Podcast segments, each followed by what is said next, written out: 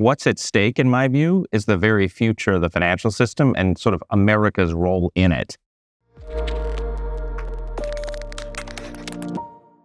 Hi, I'm Jeremy Allaire, and welcome to The Money Movement. We're kicking off a new season here, and I'm very excited to welcome our guest, Heath Tarbert, Chief Legal Officer and Head of Corporate Affairs at Circle.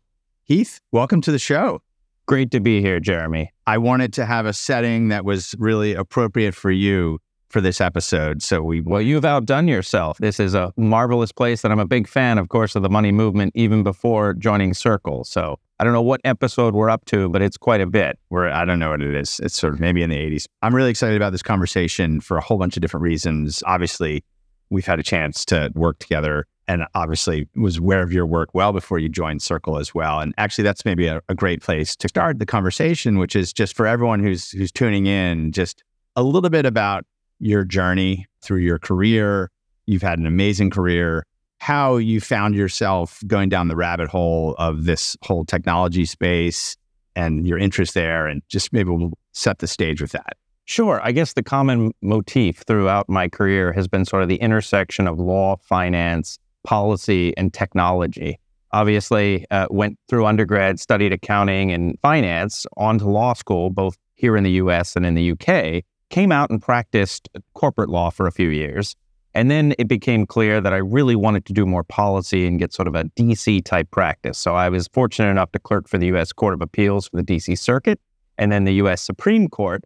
And that left me, in my early 30s. And so I was like, what should I do next? So I decided to join what is perhaps one of the most prestigious and also lowest paying law firms in the world, which is the White House Counsel's Office. So it's about... I didn't know that they weren't that good. It's government pay. It's about 15 lawyers, one client, the President of the United States. And I arrive in August of 2008. Well, they had looked at my bio and said, well, you've had a finance background, corporate law. We're going to give you the financial markets portfolio. Every associate counsel of the president sort of took a different piece of the government, whether it be Homeland Security, Health and Human Services, the Defense Department. So I took the financial markets portfolio. And famously, they said, but don't worry, Heath. It's at the end of an administration, the end of the Bush administration. Right. Nothing's likely to happen. It's August 2008. It is August 2008. So at that point, of course, a few days into it, Fannie and Freddie are put into conservatorship. Then Lehman fails. And essentially, I become the White House Associate Counsel on the financial crisis, full-time, 15 hours a day. And it was an exhilarating experience. But at that point, I sort of said to myself, well, this is where I want to spend the next couple of days. In finance. At least in financial regulation, preventing future crises, dealing with that. I think that was sort of a watershed event for me personally and professionally. I went on to be special counsel of the Senate Banking Committee during the Dodd-Frank legislation. I then went into private practice representing approximately 200 different clients, financial infrastructures, banks, non-bank institutions all over the world in applying financial regulation. And then in 2017, in the last administration, was nominated and confirmed to be Assistant Secretary of the Treasury for International Markets. And then subsequently, the 14th chair of the CFTC, the Commodity Futures Trading Commission. And it was really in those last couple of jobs where I first sort of really got into understanding digital assets, public blockchains, and really seeing their promise. So this has been an area where I have been fascinated for the last 5 years or so. Mm-hmm. And the opportunity to work for a firm like Circle was just so unparalleled that I couldn't pass it up. Well, we are very grateful for that. It's an amazing journey, obviously. And I think that last vantage point in public service where you're looking at the very fundamental structure of the way the markets work or the way the international financial system is structured. And I was living a parallel life at the time. And I remember going and presenting to the FSB. And I think you were representing the U.S. at the FSB around the same time. And this dialogue around stablecoins had started. And we had obviously been big believers in that for a very long time and what that could be. But it took a wake-up call like Libra to, or a big tech saying we're going to do something, and it's called a stablecoin for everyone to tune in. But now it really feels like the whole dialogue on this has evolved a lot. I mean, the understanding within the policymaking community is obviously very different. The situation has evolved a lot. We're going to talk a bunch about that in today's program as well. But I want to get back to, let's say you're sitting in the seat at U.S. Treasury and you're looking at the international affairs dimension and really you're kind of like, you represent the dollar around the world, right? You're out there dealing with governments, dealing with economies, dealing with the dollar. And here we are today, and there's a lot of discussion about the role of the dollar in the world. Is the dollar in decline? You know, there's, you know, alternative payment system. I think it's at the core, obviously, of what we do. And obviously, as part of your professional responsibilities now, you're thinking about this a lot. But maybe just stepping away, what's at stake here? What's at stake for the dollar? Why are digital dollars so important? And what does this country need to be thinking about right now? Yeah. What's at stake, in my view, is the very future of the financial system and sort of America's role in it. It's interesting. People understand the dollar to be the world's reserve currency, but I think very few Americans actually understand and grasp the importance of that. So over the last 60 years, in fact, it was the French finance minister back in the 1960s or 70s that called it the quote unquote exorbitant privilege, right? That the United States had a major privilege over every other country because the dollar is the world's reserve currency. So if you look back, funding, Social Security, our education system, our infrastructure, all of that benefits through lower interest rates, all things being equal, because the dollar is the world's reserve currency. Mm-hmm. It translates into American families as far as our household mortgages are lower. And it allows us to project power overseas, finance our military. So the dollar, I would say the other thing it does is because it is the world's number one medium of exchange, it makes it easier to buy and sell American goods. And so why is that interesting? It's interesting because the dollar plays a much bigger role vis-a-vis the world economy and transaction than the United States' GDP vis-a-vis the GDP of the rest of the world. So the dollar plays this outside role. Mm-hmm. And it's critical from my vantage point, both as a private citizen, but certainly when I was in government, that we want to continue to keep that playing that role. Stablecoins, interestingly enough, private issued dollar-backed stablecoins are a way to basically get dollars to places where there's a real critical legitimate need, mm-hmm. where currently dollars just for whatever reason can't go due to the banking system rails in those countries. Mm-hmm. So there's this insatiable need for dollars. Yeah. Payment stablecoins allows that to happen and therefore helps secure the dollar's place as a reserve currency. The other thing that I was thinking about at Treasury were the larger geopolitical and national security implications. Yeah. Of Web3 in particular, as that was emerging. Mm-hmm. Other countries, our strategic competitors, want to win in Web3. Yeah. The currency of Web3 is digital assets, particularly digital dollars or digital fiat currencies. Yeah. That's another reason why dollar-backed stablecoins are so critical to America's future. It resonates, obviously, with me. And, you know, I sort of asked this question, you know, would the United States prefer to have the currency of the internet be the dollar or the euro or the yuan, the digital dollar, digital euro, digital yuan? And I think, obviously, we believe the digital dollar is critical for all of the reasons that you outline. And you know, on top of that, obviously, there's technical innovation that's happening here. The competition amongst currencies is a technological competition. And in some ways, right, the private sector and what's happening with blockchain technology is kind of creating a literal new form factor for currency and new superpowers, programmability, and all these other things that just are part of how do you upgrade the medium of exchange to be better? And so we need America to win in that and advance that and be a leader in that. And so, you know, it leads kind of into my next question, which is industry, technology and financial industry and sort of just industry broadly in the United States market-driven, free market-driven system. You know, industry drives ahead and is inventing and pushing and creating and innovating. And obviously in the internet and technology space, that's been pretty profound. I mean, like huge sweeping changes through major industries. And here we are now where the industry, the new financial technology-driven industry is driving. And then you have an incumbent industry, which is in some ways defending its business. But then at the regulatory level, you've got, how do you balance the equities of we've got to keep this existing system safe and sound and so on, but also wanting to see that innovation flourish. And I think crucially, in your last role as chairman of the CFTC, you had to deal with this intersection of industry and regulation. It's the heart of that job in some ways is reconciling what's happening with, in that case, many industries that care about commodities trading and so on. But I'd love to get your thoughts on that. How do industry and regulators work together? Because we get things done when we work together mentality, as opposed to us versus them or this oppositional thinking. And so how do you think about the oppositional thinking versus the how do we get things done together between industry and regulators? Yeah. So I'd say, first of all, there has to be an open dialogue and a robust dialogue and a frank dialogue between regulators and the industry. Now, what should each side be focused on and do? Well, first, let me start with regulators, since I came from a regulator a while back. Regulators need to understand that they can't stop technology. This is going to happen. It's kind of like a river. You can help change and direct its course, but you can't stop it. So you can focus on directing it to make sure there's consumer protection, financial stability risk are addressed, and all sorts of other regulatory objectives. But it's critical that regulators are proactive and not reactive. Enforcement is no substitute for rulemaking in terms of providing guidance to the industry. And then I would also say that regulators need to understand that the real key is to make sure that similar risks are regulated similarly. So it's the question that you ask about traditional finance versus the new finance.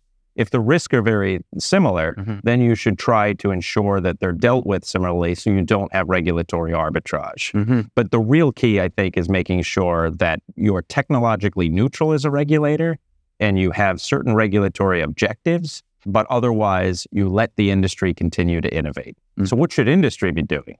In some ways, for industry, the challenge is not figuring out what the law or regulations are today. It's figuring out what they're going to be 3 to 5 years from now and getting there first and shaping that. And one of the reasons that I was attracted to Circle is I feel like Circle has done that as far as not all stablecoins are equal. Some are unstable and some are less stable than others.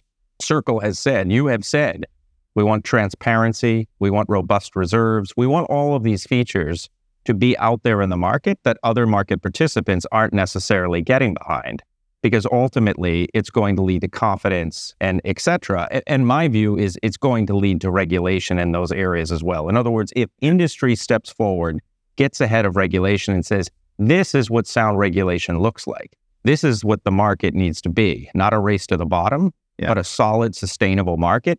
I believe the regulators will come along with it. It makes a lot of sense. I've been thinking about this a little bit, or a lot, just in terms of the degree to which the technology innovators, as they build, are really taking into consideration risks more deeply, right? It's sort of a risk management mentality that pervades the way you're innovating, even without someone officially saying you can or can't do this, or you have to do this way, which is sort of the perception of what regulation is. It's sort of very prescriptive. It doesn't have to be, but even just like taking that view, you build confidence in it and you set a standard, and then actually the market establishes trust, and then that conveys into ultimately policy that reflects like the practices in some ways. And there's sort of this iterative process to some of that. And in some ways, that's what's happening around the world, right? Absolutely. We've had 10 plus years of, say, the blockchain industry, like the first, I think, significant companies really starting 10 or 11 years ago, and wave after wave of talking about it and various types of involvement. And now here we are 10 years into this, and globally, there's just an incredible amount of policy. And in some ways, that policy is a response to the very significant progress that industry has made in some ways, and a lot of disasters that the industry has produced as well, right? So there's both, hey, there's something durable, sustainable here that needs to fit into the system, and then there's challenges that have to get addressed and managed. But if you're looking at this, again, taking a global lens now, not just a U.S. lens, what are you seeing from a policy perspective globally around digital currency and digital assets and this whole infrastructure category? Yeah, so I'd say 5 years ago, the regulators sitting around the table in Basel were saying, what the hell is this? I think a couple more years later, probably into the crypto winter, they were saying, we're not sure if we like this or not. Now I feel like we've reached a point where regulators and policymakers are saying, look, this has a lot of promise and some of it has a lot of peril. And there's good and there's bad. And let's actually now go ahead and start to regulate this sector. So you're seeing many countries around the world come up with regimes, particularly in the area of stablecoins, but other aspects of crypto as well.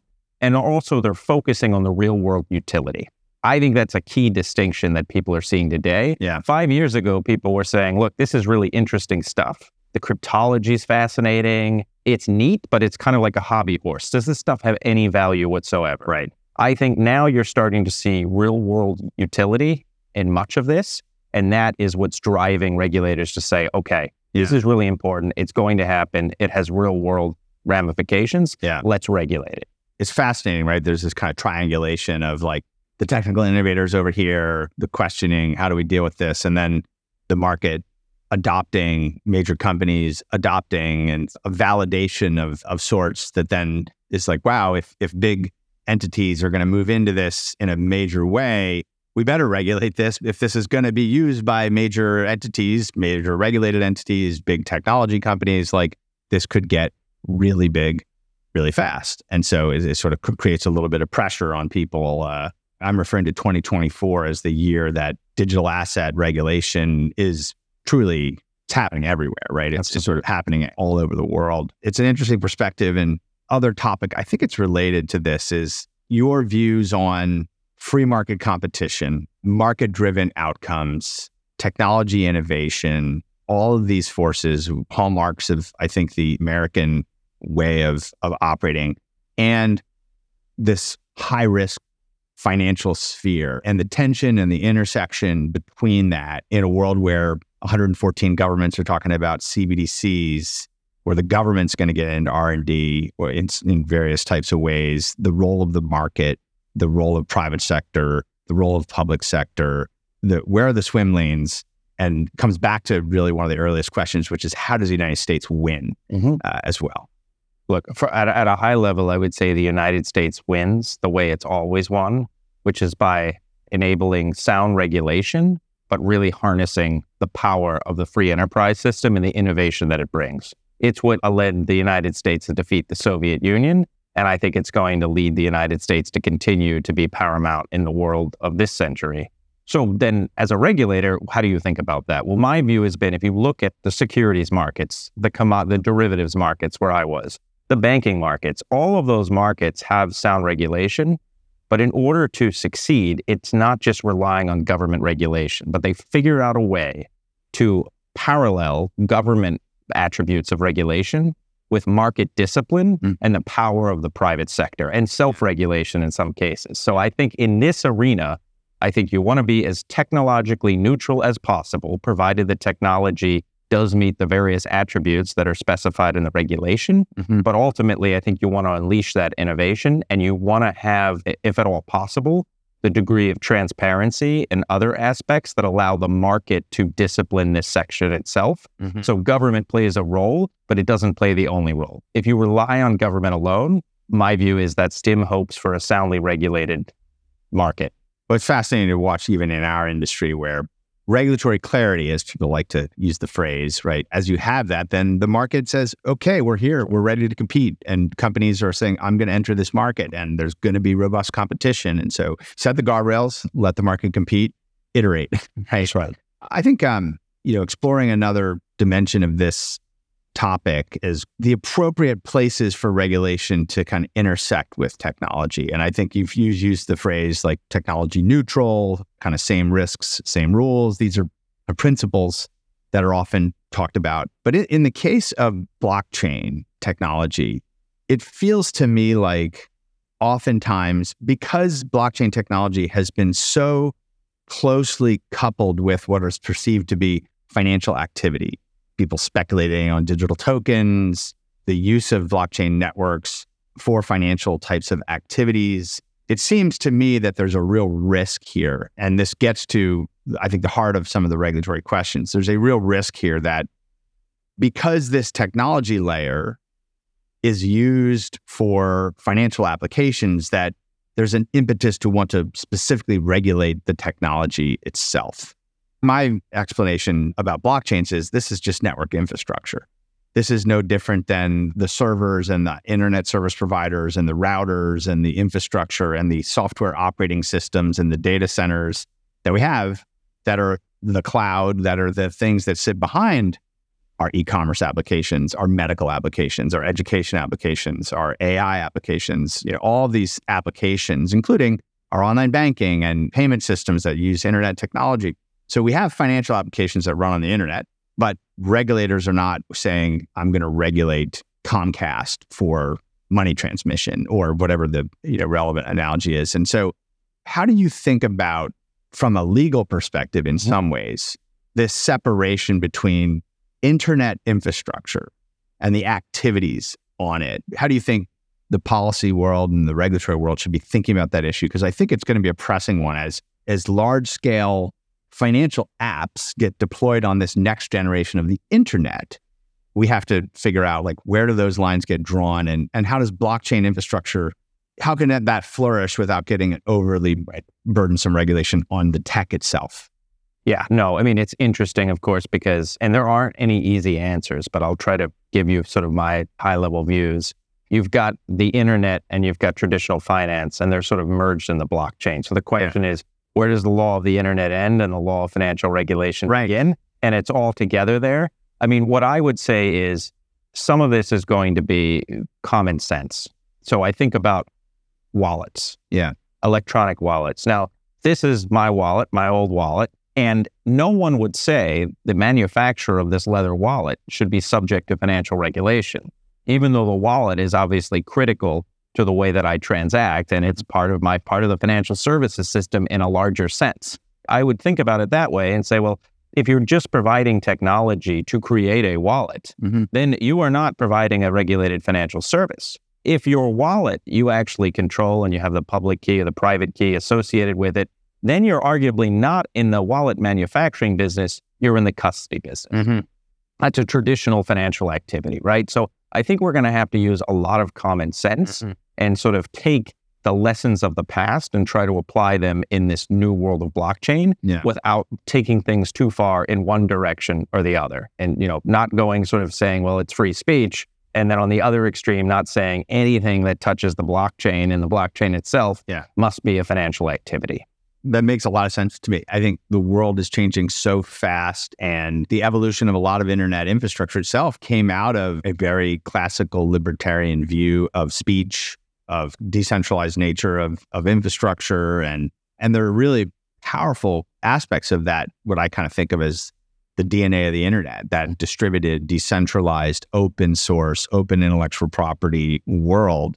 It's very, very powerful. And actually, I would argue creates more resilient infrastructure than if you hired an army of people to go try and build something that's closed. And we have real world examples of that, right? Yeah. Look at certain countries that are our strategic competitors that have closed systems and that are trying to create their own central bank digital currencies, complete with surveillance tools and everything else. And so there is a very big threat of an undemocratic Web3 that I think everyone needs to be aware of. Yeah, absolutely. You know, as I like to say, cryptography cuts both ways, right? Right.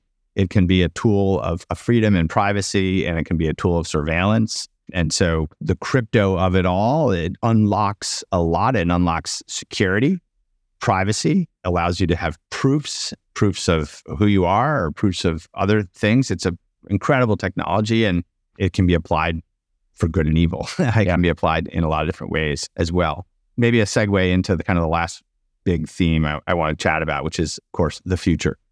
You've recently joined me as part of the leadership team at Circle, and you've had this incredible career in many facets over a long period of time, interacting with and intersecting with the traditional financial system, the role of governments. What do you envision? What do you think is possible in the next 5 to 10 years? How can the world be better? What can we accomplish if we get things right on all these different dimensions? So one of the things I love about this podcast is it's called The Money Movement, and it's really a double meaning. Yes. Right? There's the actual movement of money, and then there is the political sort of, economic, philosophical movement about the future of money. Exactly. In both of those things, I think you're going to see potentially dramatic changes. So on the first, you're going to see a lot more proliferation of digital currencies, particularly, I think, starting with stablecoins first. Fiat-backed stablecoins, the utility case is very much there. And then, of course, with the permeation of those instruments, you're going to see more smart contracts. You're going to see more run-of-the-mill, plain vanilla type of transactions, I think, going to the public blockchains. Yes. And using things like USDC and other payment stablecoins as sort of the basis of that. Yeah. I think you may also see additional types of digital assets that are not stablecoins, but